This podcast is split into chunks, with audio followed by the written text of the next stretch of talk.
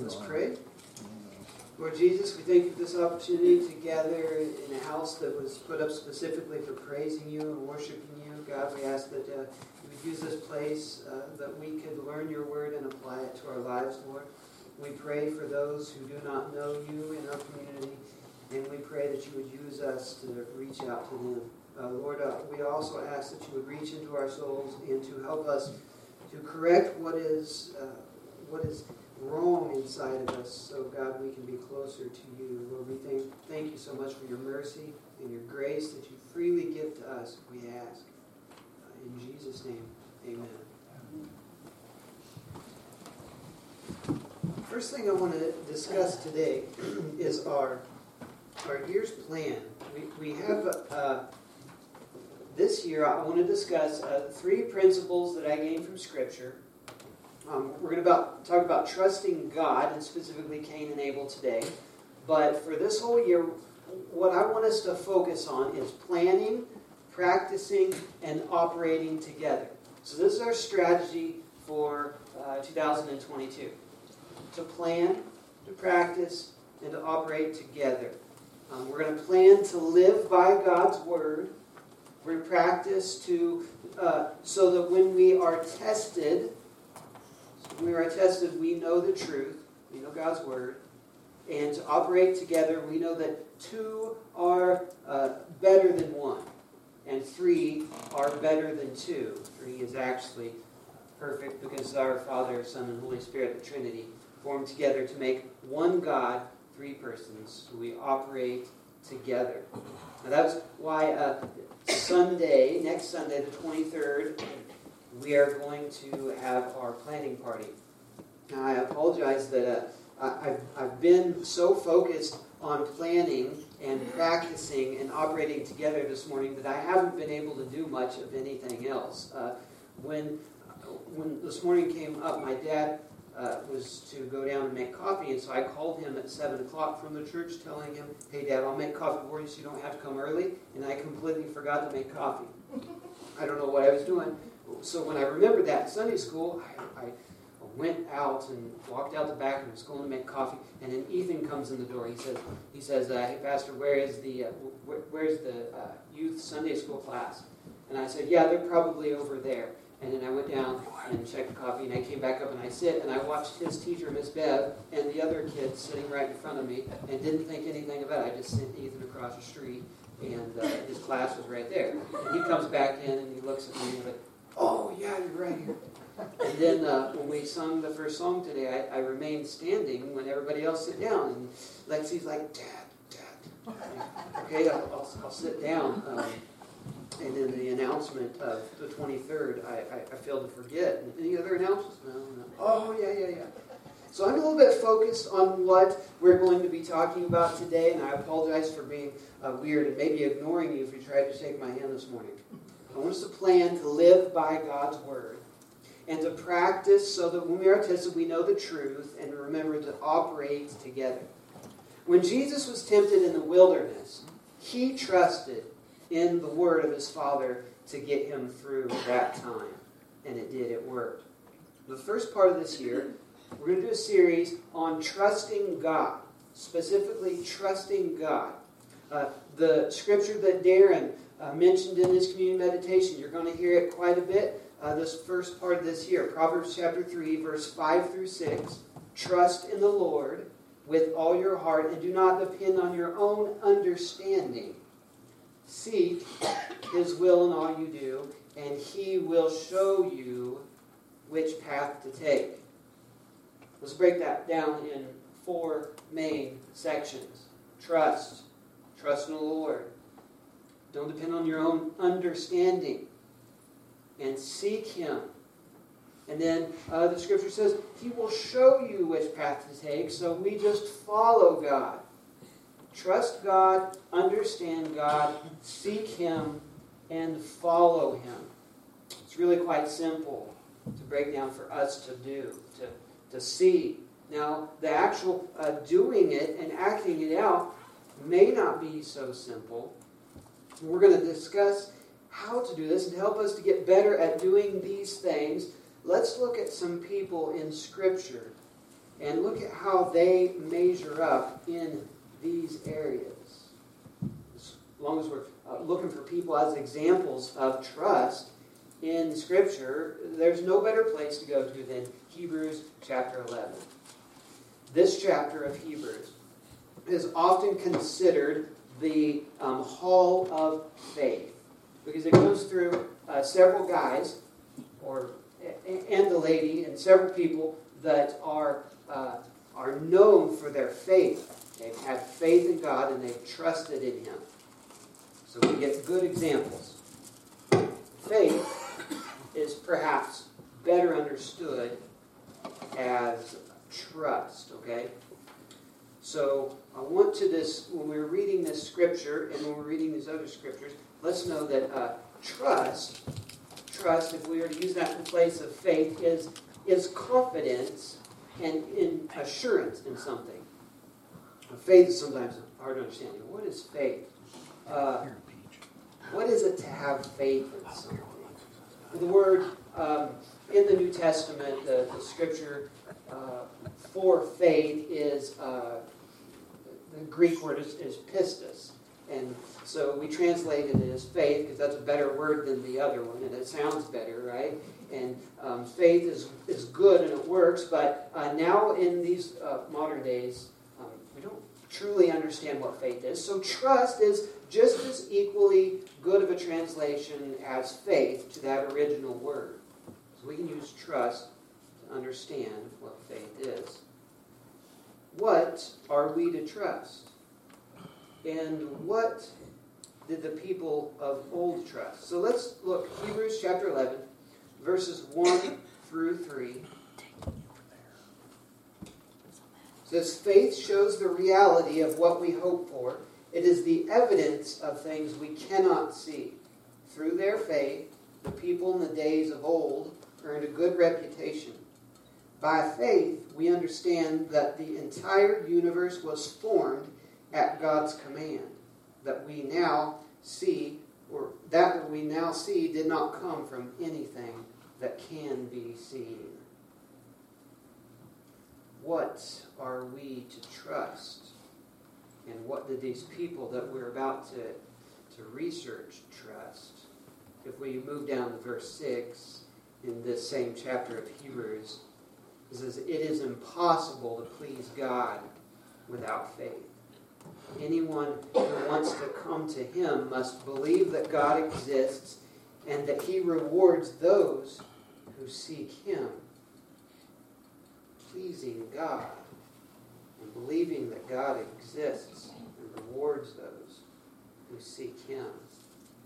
So we are to trust just as the people that we're about to discuss trust that God exists, that He is real, and that He was, and that He is now, and that He will be forever. God exists. And, number two, He rewards those who seek Him, who sincerely seek Him.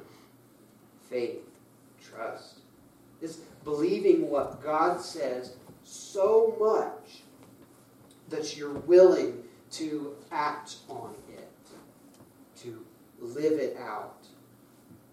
Our case study uh, number one is Cain and Abel. Verse 4 of Hebrews chapter 11. It was by faith that Abel brought a more acceptable offering to God than Cain did. Abel's offering gave evidence that he was a righteous man and God showed his approval of these of his gifts.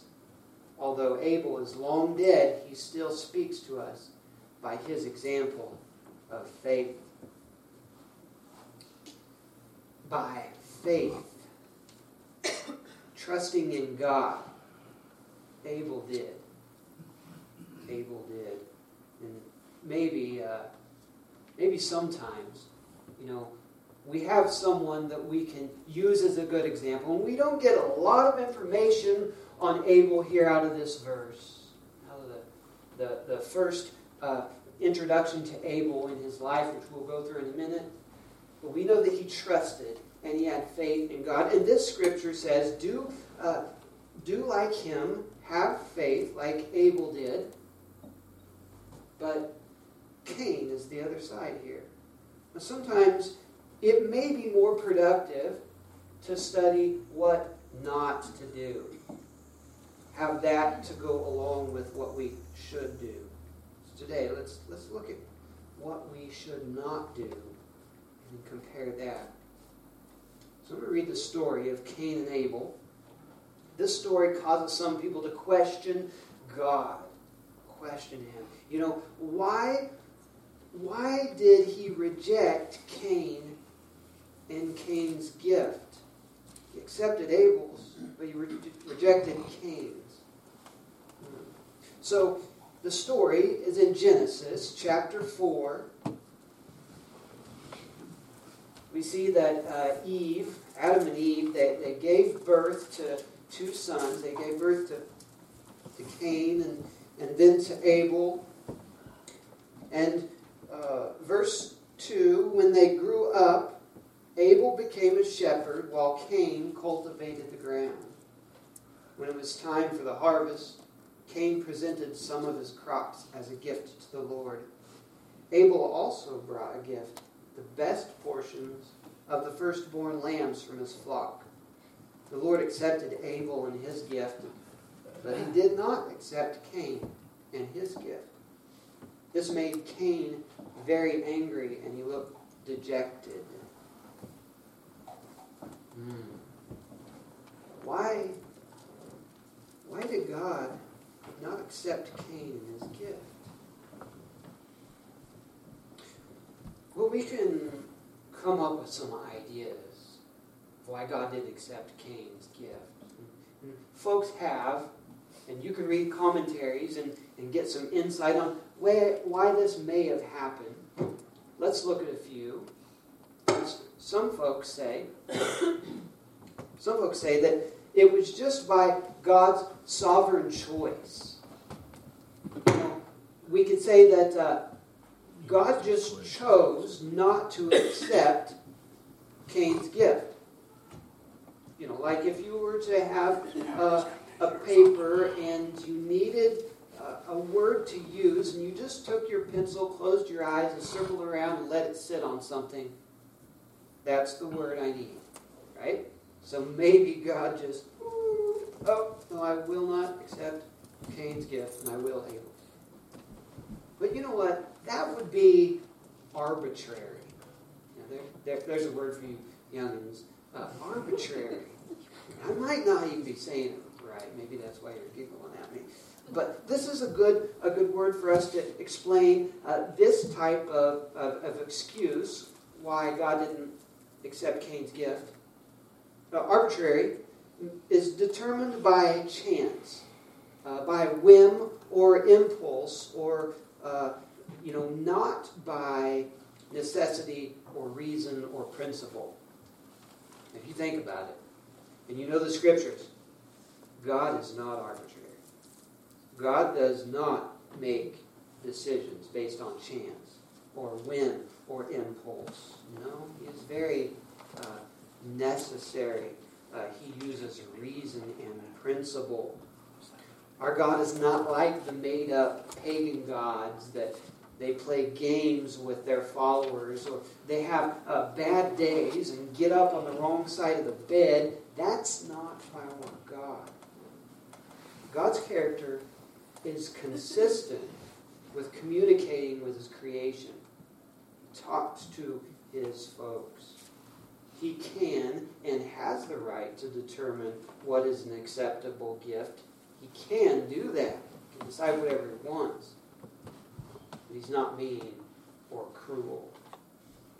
Another way that, uh, another reason that folks say that sometimes uh, th- this is why uh, God didn't accept Cain's gift, is because it wasn't a blood sacrifice.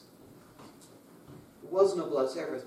Uh, Leviticus chapter 7, verse, uh, chapter 17, verse 11, and, and, Hebrews chapter 9, verse 22, you know, they, they talk about the necessity of a blood sacrifice, right? Uh, and this is, this is something that's very scriptural we know that Jesus' sacrifice was a blood sacrifice, and all the sacrifices before then that were helped to atone were used to atone for sins were blood sacrifices, absolutely. But in this situation, um, this that Cain and Abel were bringing, the scripture says, was an offering, a gift to the Lord. Not, not a sacrifice for sin. Um, well, the law hadn't been given yet. On the other hand, uh, Leviticus chapter uh, 2 tells us about how grain offerings um, were to be given as an offering. It would appear that there isn't anything wrong with grain offerings during harvest time. Um, so that would be normal later on, just as sacrifices were normal later on. When Cain and Abel were providing this offering, we don't have the law of blood sacrifices. So I don't know that we can say that uh, God didn't accept Cain's gift because it was not a blood sacrifice. Uh, third, third reason, and maybe uh, folks think that God didn't accept Cain's gift was because it was the quality, the quality of the gift. And, and this one makes a little bit more sense to me. You know, the scripture says Cain brought some grain, some grain to offer to the Lord. Um, Exodus chapter 23, verse 19 says, As you harvest your crops, bring the very best and the first of the harvest to the house of the Lord your God. Bring the very best. And, uh, you know, Abel brought the, the uh, finest and of, of the firstborn of his lambs, the very best, and Cain just brought some, the scripture says. So this makes a little bit more sense. But I think the real reason that we should focus on here that God didn't uh, didn't accept Cain's offering was that Cain had a bad attitude. He had a bad attitude. Deuteronomy chapter 26, verse, verse 1 through 3 tells us about our attitude. It says, When you enter the land your Lord God has given you as a special possession, and you have conquered it and settled there, put some of the first produce from each crop you harvest into a basket, and bring it to the designated place of worship. The place your Lord, the Lord your God chooses for his name to be honored. Go to the priest in charge at that time and say to him, With this gift I acknowledge to the Lord your God that I have entered the land he swore to our ancestors that he would give us. Bringing a gift to the Lord is an act of worship. The purpose is to honor the Lord, to acknowledge him. We, people, have been created to worship. Now, whether Cain and Abel brought uh, the Lord a gift because of intuition or because of their parents uh, taught them to. We don't know. The, the matter still boils down to the heart. Heart of giving that Abel had and that Cain had. 2 Corinthians chapter 9, verse 7 says, You must, eat, you must each decide in your heart how much to give and don't give reluctantly or in response to pressure, for God loves a person who gives cheerfully. Perhaps Cain was irritated about having to give up some of his hard earned crop. Cain would have had to sweat to produce that crop, would have to toil and work hard the ground because of the decisions that his parents made. He had to work at that hard earned crops. He had to bring some to the Lord. Perhaps he was a little bit angry about that.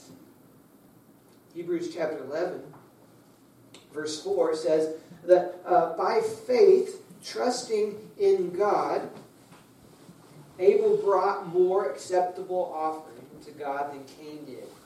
Abel's offering gave evidence that he was a righteous man. And God showed his approval of this gift. Although Abel is long dead, he still speaks to us by this example of faith. By trusting in God, Abel's offering was acceptable, which gives us evidence of Abel's righteousness. Now, what is righteousness in the eyes of God? Romans chapter 4, verse 3. Where the scriptures say, Abraham believed God, and God counted him as righteous because of his faith. Because he had faith. Because he trusted. 1 John chapter 3, verse 12. We must not be like Cain, who belonged to the evil one and killed his brother. And why did he kill him? Because Cain had been doing what was evil, and his brother had been doing what was righteous. The New Testament authors, when they wrote about Cain, there's this idea that Cain had a bad attitude. Proverbs chapter 21, verse 27 says, The sacrifice of an evil person is detestable, especially when it is offered with the wrong motives. What's the application from all this? We must check our hearts and our motives and offer pure worship to God. Whether that's singing or or giving or praying. These are three of the ways that, that Scripture tells us that we can that we can praise God and worship God.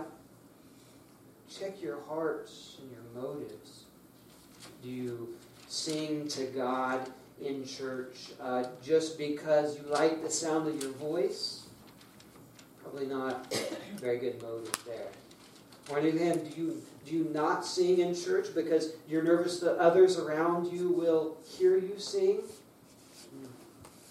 Maybe you should be singing and not paying attention to what the others around you are thinking. After all, the worship goes to God, not to the person beside you. It's true with giving. If you're giving an offering with the motives behind your heart that want to praise and worship God, He will accept your gift gladly. But if your motives are giving for praise or glory from other people, then you need to check yourself. We can get so tied up in thinking about uh, what the what others are going to think of what we do. As a matter of fact, in this here scripture, we can get so tied up in trying to understand this part about uh, the unaccepted offering that Cain gave that we miss the rest of the story.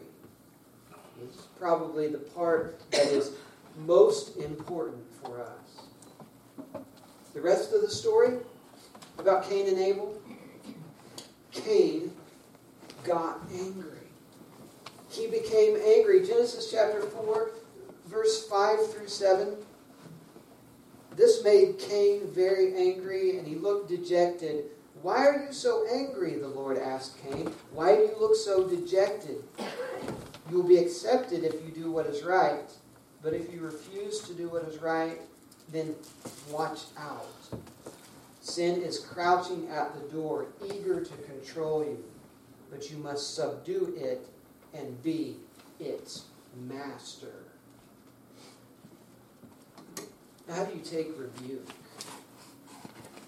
Cain was rebuked right here.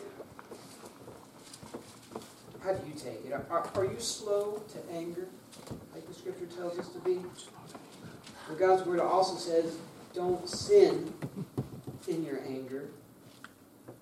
Cain misses the mark with his offering. Missed the mark. But God does not strike him dead. God doesn't just be done with Cain right there. He rebuked Cain and gave him an opportunity to make it right. A second chance. And praise God that He gives us second chances. He gives Cain a warning. He says, Watch out. Watch out. Sin will come uh, sneaking up. You must subdue it, be its master. you know, God is long suffering and willing that we repent. 2 Peter chapter 3 verse 9 God is patient for your sake. Patient. Proverbs tells us some things that we need to remember about about rebuke. Chapter 15 in verse 5 this is only a fool despises a parent's discipline. Whoever learns from correction is wise. In same chapter, verse 12 says, Mockers hate to be corrected, so they stay away from the wise. In verse 32, if you reject discipline, you only harm yourself. But if you listen to correction, you grow in understanding. These verses tell us to heed the correction, to not despise discipline. Cain's reaction, it helps us see his heart and his attitude. Trust, understand, seek, and follow. Cain did not. He did not trust God. He did not understand God. He did not seek God, and he did not follow God. He didn't trust God's word, and he reacts based on his own understanding. And he didn't seek God's way of repentance. He follows the path of his own sinful nature. John, in, in his book, uh, chapter 10, verse 10, says that Cain is of the evil one because he was jealous and hated his brother Abel to death. Cain's path equals death. God's path equals life. So, what's our application here? Don't let anger control you. James chapter 4, verse 7. This is my favorite verse for today. Resist the devil, and he will flee from you. Resist him. We need God. We need God's discipline and warnings. We need to accept His invitation to repent. Cain didn't. And he got angry instead. And he sinned in his anger. He killed his brother Abel. God comes to him and asks, Where is your brother? You know, God knows where Abel is. God knows it. Just like God knows uh, that Adam and Eve ate the fruit when you come to Adam and Eve. Uh, did you eat the fruit from that tree? God knows. This is one more chance. Cain did not confess. He says, I don't know. Am I my brother's keeper? A snotty reply. God pronounces judgment right after that.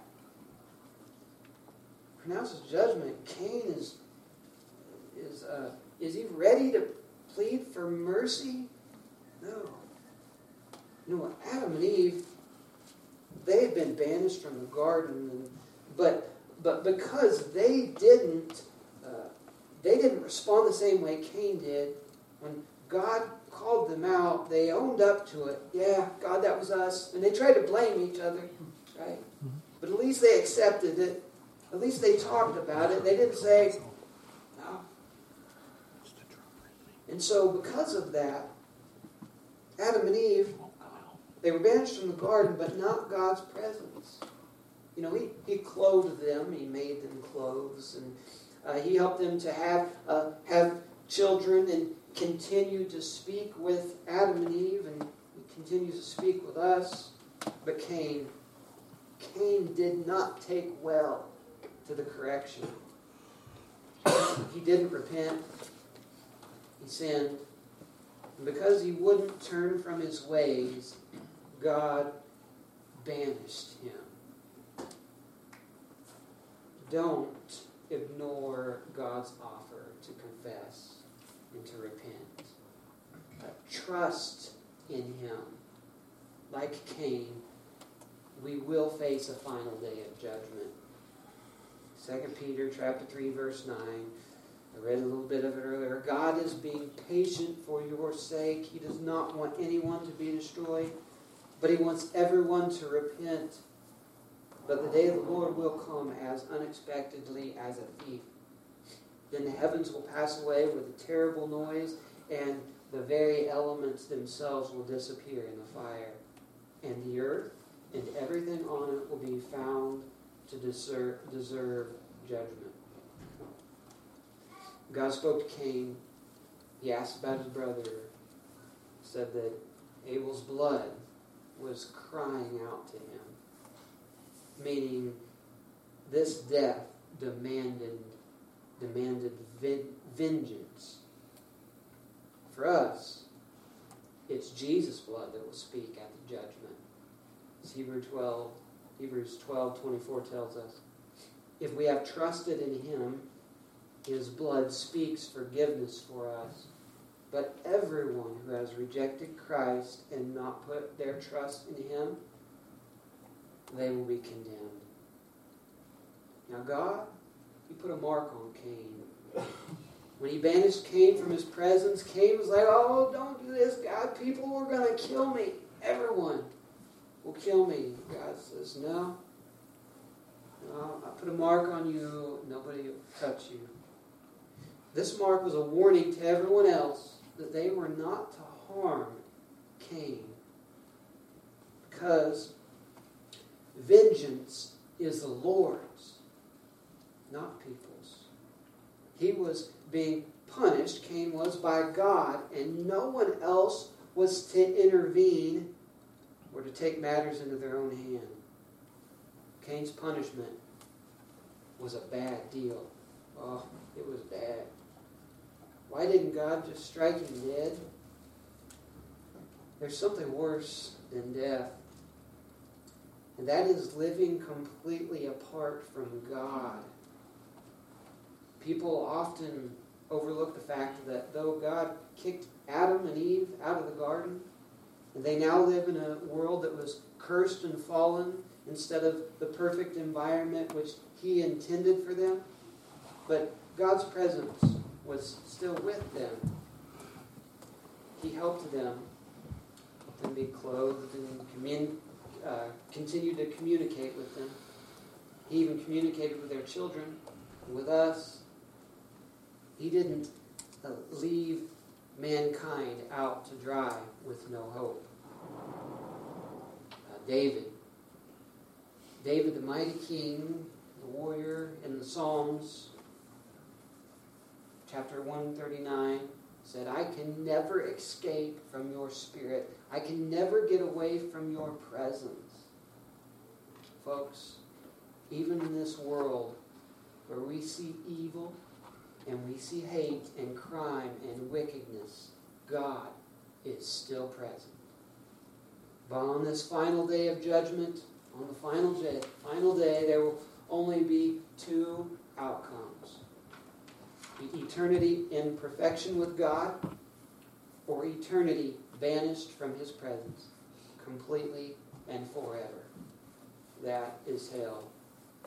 People think that things are bad now. Can you imagine how it will be when none of the goodness of God is present? That's worse than death. And that goes on forever and ever. But for those who have trusted in God's Word, by staking our eternal life on the fact that His promise is true, well, anyone who calls on the name of the Lord will be saved. We receive a different mark than Cain. We are identified as sealed for salvation. Cain's mark protected him against the retaliation from other people. Our mark protects us on the day of judgment against God's wrath.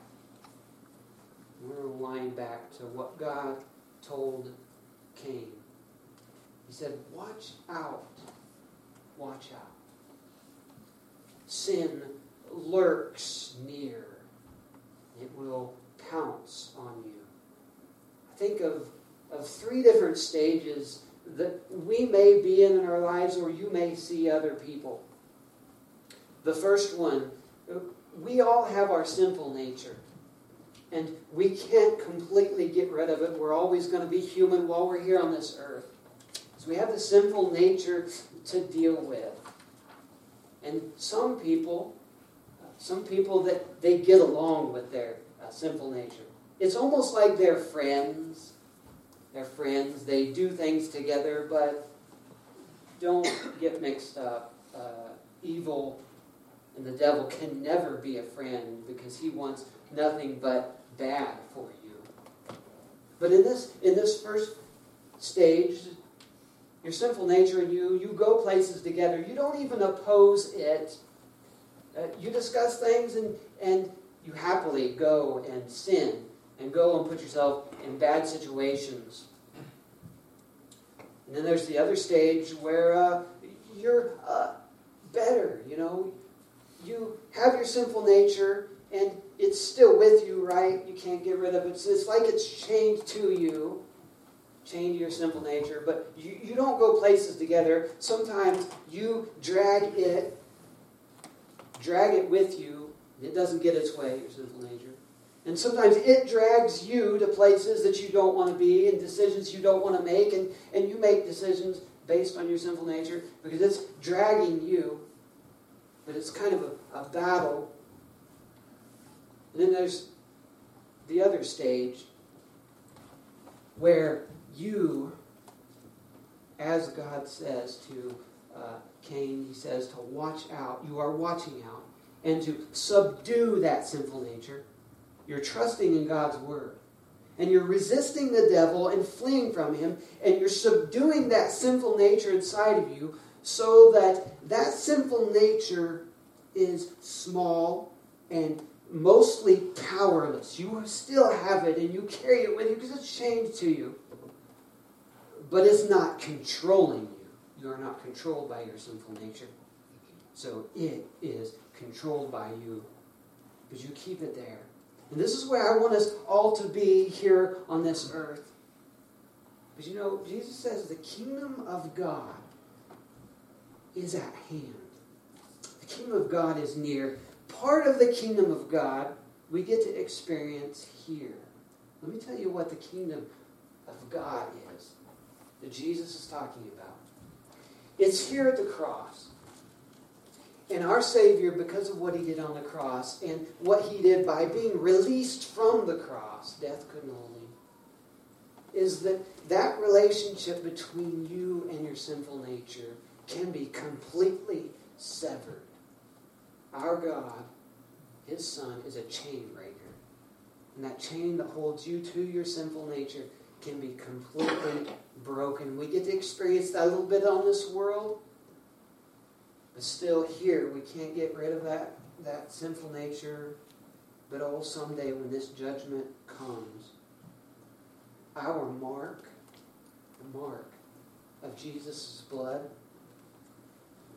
gives us the chance to get rid of that sin, sinful nature. We can't take it with us into heaven. God will not accept it into heaven, so it has to be taken to hell. Jesus died on the cross so that it could go there and that it wouldn't drag us by that chain down there. Our mark, Jesus' blood, and we have the Holy Spirit to represent that in our lives. Abel he trusted God and His Word, and he gave an offering with a cheerful heart, and it was accepted by God. Do you trust in God?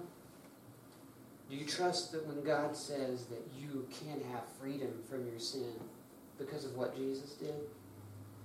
I pray you do because your reward is perfect and it is in heaven for eternity. Let's pray. Lord Jesus. We're so grateful that you've given us these examples in, in Scripture, and we're so grateful that on the other side of the, of the good stories we read in, in the Old Testament, we read about the stories of mercy and grace that Jesus came to offer us. God, we praise you for the work that you're doing in our lives right now. Lord, though we struggle with our sinful nature, You are there to take it from us, God.